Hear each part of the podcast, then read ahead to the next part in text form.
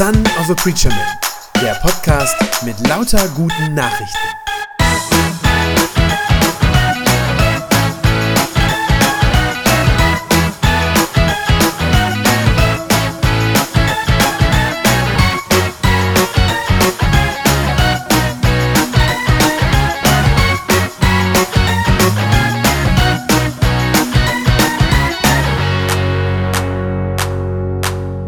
Teil 2 von unserer Predigtreihe zum Thema Gemeinde. Und wir haben euch nochmal in euer Programm einen Vers abgedruckt von der Predigt beim ersten Teil der Predigtreihe. Johannes hat gepredigt zu einem Text und da sagt Paulus über die Gemeinde, ihr seid Gottes Ackerfeld und Gottes Bau. Und Johannes hat uns dann in seiner Predigt erzählt, was es bedeuten könnte, wenn die Gemeinde Gottes Bau ist. Wenn du die Predigt verpasst hast, kannst du sie online nochmal nachhören auf der Gemeindewebsite. Und heute wollen wir mal darüber nachdenken, was könnte das bedeuten, wenn die Gemeinde ist wie ein Ackerfeld. Es wird heute gehen um Wachstum, es wird gehen um Wurzeln, um Verwurzelung. Und in 15 Minuten hoffe ich, dass du ein bisschen besser Bescheid weißt, wie du dich ganz konkret tiefer bei Gott verwurzeln kannst und in der Gemeinde verwurzeln kannst. Darum geht es heute und damit legen wir jetzt los. Das Thema heute, Gemeinde wächst einfach. In dem Psalm, den wir vorhin zusammen gelesen haben, haben wir schon so ein bisschen was darüber gehört, wie das ist mit dem Wachsen und mit dem Wurzeln schlagen. Es war da die Rede von Menschen, die bei Gott eingepflanzt sind, die bei Gott verwurzelt sind. Und über die wurde gesagt, im hohen Alter sprießen sie noch, sie stehen im vollen Saft und haben immer grüne Blätter. Ich finde, das hört sich ganz großartig an. Bis ich diesen Psalm kennengelernt habe, wusste ich auch noch nicht, dass es in der Bibel sogar Tipps gegen das Altern gibt. Wir erfahren hier also, dass Menschen, die bei Gott eingepflanzt sind, die bei Gott verwurzelt sind, dass diese Menschen wachsen können. Und dieses Wachsen und Verwurzeln, dafür ist die Gemeinde der Ort. Was tun wir in der Gemeinde? Wir verwurzeln uns. Und ich habe mal euch das aufgemalt, wie das aussieht, wenn wir uns in der Gemeinde verwurzeln. Ihr müsst dazu wissen, mein Kunstlehrer gab mir meistens eine 4, aber das ist ein Baum, das habt ihr bestimmt erkannt. Genauer gesagt, bis das Du, wie du dich in der Gemeinde verwurzelst. Wenn du ein Baum bist und wachsen willst, dann ist es notwendig, dass du Wurzeln schlägst, tief im Boden, damit du im Boden Halt und vor allem Nährstoffe finden kannst. Verwurzelst dich also im Boden und du wächst. Und dann kann es sein, dass auch noch andere Bäume um dich rum sind. Ich male das jetzt mal ganz schnell dazu. Das wird wahrscheinlich jetzt noch eine schlechtere Zeichnung.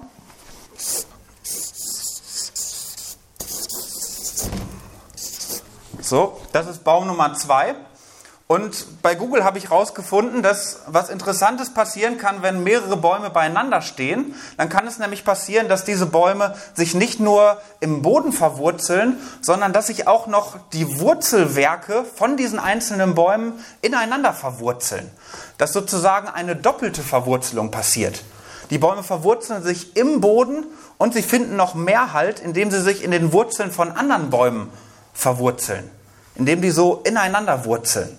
Und ich glaube, dass das ein gutes Bild dafür ist, was in einer Gemeinde passiert. Zumindest wenn die Zeichnung gut wäre, wäre es ein gutes Bild dafür. Was in der Gemeinde passiert ist, wir verwurzeln uns bei Gott, finden bei Gott Halt, finden bei Gott Nährstoffe, Hoffnung, Zuversicht.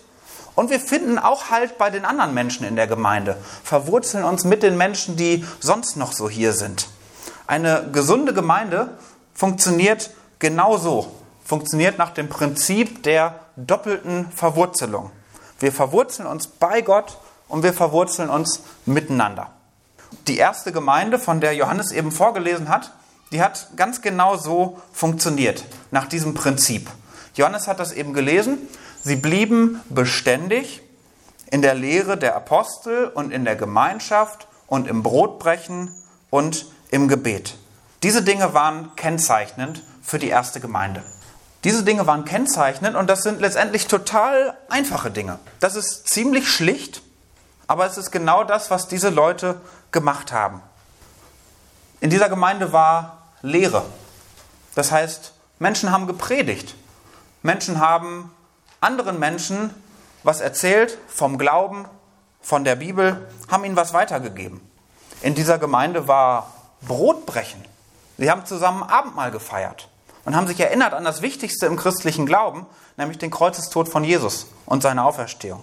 In dieser Gemeinde war Gemeinschaft. Und zwar wirklich Gemeinschaft. Nicht nur zufälliges, kohlenstoffmäßiges Zusammensein im gleichen Raum, sondern Gemeinschaft. Ein tiefer Zusammenhalt. Und in dieser Gemeinde war Gebet. Gemeinsames Beten. Vielleicht zu zweit, vielleicht zu dritt.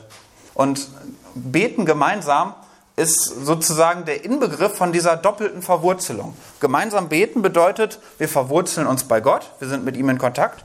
Und das bedeutet, wir verwurzeln uns mit den anderen, weil wir mit ihnen gemeinsam etwas tun, was nicht nur oberflächlich ist, sondern was wirklich Bedeutung hat. Was die erste Gemeinde tat, war sehr schlicht, aber der Effekt war sehr groß. Jeden Tag fügte Gott Menschen zur Gemeinde hinzu, die gerettet wurden. Jeden Tag. Jeden Tag sind Menschen zum Glauben gekommen. Jeden Tag haben neue Menschen Gott kennengelernt und ewiges Leben gefunden. Das ist richtig gut. Der Effekt war Wachstum. Ich möchte dich ein bisschen hineinnehmen in meine ganz persönliche Geschichte mit Gemeinde. Dass ich heute Christ bin und dass ich sogar Pastor werden möchte, das ist ein bisschen überraschend von meiner Lebensgeschichte her. Bei mir zu Hause war eigentlich so ziemlich niemand Christin oder Christ. Und als ich mit elf Jahren zum Konfi-Unterricht kam in der Gemeinde in meinem Dorf, da war ich extrem skeptisch. Ich hatte so ein Bild von Gemeinde und vor allem von Menschen in der Gemeinde im Kopf, was ich so von zu Hause mitbekommen hatte. Und mein Bild von Christinnen und Christen war, dass das merkwürdige Menschen sind, leichtgläubige Menschen sind, gleichzeitig aber auch engstirnige Menschen, Menschen, die mir vorschreiben wollen, wie ich mein Leben leben soll. Das war so das Bild, mit dem ich hingegangen bin. Und heute bin ich Christ und möchte Pastor werden. Das ist eine ziemliche Veränderung. Und das hat viel damit zu tun, dass ich in der Gemeinde, in die ich kam, genau die Dinge erlebt habe, die auf dem Flipchart stehen. Genau diese ganz schlichten, ganz einfachen Dinge. Was total prägend war für mich mit ungefähr 13 nach meiner Konfirmation, als ich dann in die Jugendgruppe gegangen bin, war Gemeinschaft. Ich habe an diesem Ort wirklich Gemeinschaft erlebt, nicht nur ein Zusammensein. Da, als ich dorthin kam, hatte ich plötzlich tatsächlich das Gefühl, dass es diesen Menschen wichtig war, dass ich da war. Diese Menschen haben Wert auf mich gelegt. Und ich habe gespürt, dass hier irgendwie was anders war in dieser Gruppe. In dieser Gruppe wurde auch mal ein ernsthaftes und ein sinnvolles Gespräch geführt, eins, das in die Tiefe ging. Das kannte ich so aus den äh, Freundschaften, die ich mit 13 so hatte, eher nicht. Da war das nicht so üblich. Gemeinschaft habe ich erlebt in dieser Gemeinde. Ich habe Lehre erlebt. Einige Wochen nach unserer Konfirmation wurden wir zu einem Glaubenskurs eingeladen. Und was da passiert ist, war letztendlich nichts anderes, als dass die Jugendmitarbeiter uns nochmal genauer erklärt haben, worum es eigentlich geht beim christlichen Glauben. Und ich habe das immer besser verstanden dadurch. Ich, ich, kannte das ja wirklich alles nicht besonders gut. Das war wirklich alles nicht so mein Ding. Und bei dieser Veranstaltung war einfach Lehre. Mir wurde erklärt, was es auf sich hat mit Gott, mit Jesus und diesem ganzen Kram. Das kannte ich alles vorher nicht. In dieser Gemeinde war Lehre. Und ich habe Gebet erlebt. Ich erinnere mich noch an eine Freizeit ziemlich genau, auf der ich so ein halbes Jahr nach meiner Konfirmation war. Und in dem Freizeithaus, in das wir gefahren sind, gab es einen Raum, der war dafür da, dass man sich dort mit zwei oder drei Leuten hinsetzen konnte, um gemeinsam zu beten. Das war auch ziemlich einfach, ziemlich schlicht. Ich war da 14 und für mich war das komplett neu, mich einfach mit jemandem hinzusetzen und ich erzähle ihm, was mich gerade beschäftigt, was mich gerade belastet und er erzählt mir, was ihn gerade beschäftigt und ihn gerade belastet und dann beten wir füreinander. Ganz einfach. Aber für mich mit 14 total eindrucksvoll und total was, was irgendwie Kraft hatte für mich. Und letztendlich stelle ich mir Gemeinde genauso vor. Ziemlich schlicht eigentlich. Zwei, drei Menschen treffen sich zum Beten wir hören gute Lehre. Wir feiern zusammen Abendmahl, erinnern uns an den Kreuzestod von Jesus. Und wir haben Gemeinschaft. Nicht nur so ein oberflächliches Beisammensein, sondern wirklich Gemeinschaft. Gemeinde wächst einfach. Bevor ich zum Konfi-Unterricht kam, hatte ich mit Glauben gar nichts am Hut. Heute stehe ich hier und das liegt daran, dass ich erlebt habe, wie es ein Menschenleben verändern kann, wenn man einen Platz in einer christlichen Gemeinde findet. Und seitdem ich so studiere, gibt es einen Leitsatz, der mich immer wieder begleitet, den ich mal in einer Predigt gehört habe. Da sagte der Prediger mit voller Überzeugung, sagte er, The local church is the hope of the world. Die Gemeinde vor Ort ist die Hoffnung der Welt. Und dieser Satz begleitet mich. Und ich glaube tatsächlich auch, dass das so ist, dass die Gemeinde vor Ort die Hoffnung der Welt ist. Warum? Weil ich glaube, dass genau in einer Gemeinde die zwei Bedingungen dafür da sind, dass Menschen richtig aufblühen können und ihr Potenzial ausschöpfen können. Nummer eins, sie sind in der Nähe von Gott. Und Nummer zwei, sie sind in Verbindung mit anderen Menschen, die ihnen Halt geben. Diese beiden Dinge. Deswegen glaube ich, dass die Gemeinde ein hervorragender Ort ist zum Aufblühen und zum Potenzial entfalten. Und deswegen glaube ich, dass die Gemeinde vor Ort, auch hier in Letheln und in Arminghausen, die Hoffnung der Welt ist, weil hier Menschen aufblühen können, in Gemeinschaft miteinander und in der Nähe von Gott. Vielleicht bist du heute hier, aber du bist noch nicht so lange dabei, bist vielleicht ganz neu hier oder vielleicht bist du auch hier schon ein bisschen länger aber hast nicht so das Gefühl, dass du hier wirklich einen Platz gefunden hast, dann möchte ich dir drei ganz konkrete Hinweise geben, wie du dich hier in der Gemeinde verwurzeln kannst. Drei Hinweise. Nummer eins ist sehr simpel, extrem simpel. Hinweis Nummer eins lautet, sei sonntags hier. Was sonntags hier passiert, ist letztendlich der Mittelpunkt von dem, was Gemeinde heißt. Sonntags hören wir hier Lehre, Sonntags beten wir hier gemeinsam. Sonntags feiern wir hier gelegentlich gemeinsam Abendmahl, erinnern uns an den Kreuzestod von Jesus. Sonntags erleben wir hier Gemeinschaft. Wir sind hier nicht einfach nur so irgendwie zusammen. Es ist nicht nur ein Beisammensein zum Kaffee trinken, sondern hier ist Gemeinschaft. Hier geht es nämlich um was tiefergehendes. Deswegen sei sonntags hier. Das ist Hinweis Nummer eins. Hinweis Nummer zwei. Bete gemeinsam mit Menschen aus dieser Gemeinde. Vielleicht hast du, obwohl du schon lange hier bist, noch nie mit irgendeinem Menschen aus dieser Gemeinde mal persönlich zusammengesessen, zu zweit, und ihr habt füreinander gebetet. Dann wäre vielleicht heute ein guter Tag dafür. Vielleicht kannst du dich noch heute Nachmittag mit jemandem verabreden und ihr trinkt einen Kaffee zusammen und du erzählst, was dich gerade so bewegt und die andere Person erzählt, was sie gerade so bewegt und dann betet ihr füreinander. Wenn dann der Kaffee noch gut schmeckt, dann wird das bestimmt ein guter Nachmittag für euch. Und wo du auch mit Menschen aus dieser Gemeinde beten kannst, ist donnerstags beim Gemeindegebet. Alle zwei Wochen findet es hier statt. Eine halbe Stunde, nicht mehr als einfach miteinander beten. Ganz einfach. Gemeinde wächst einfach. Das war Hinweis Nummer zwei. Bete mit Menschen aus dieser Gemeinde. Und dann der dritte Hinweis. Wie wär's mit einem Hauskreis?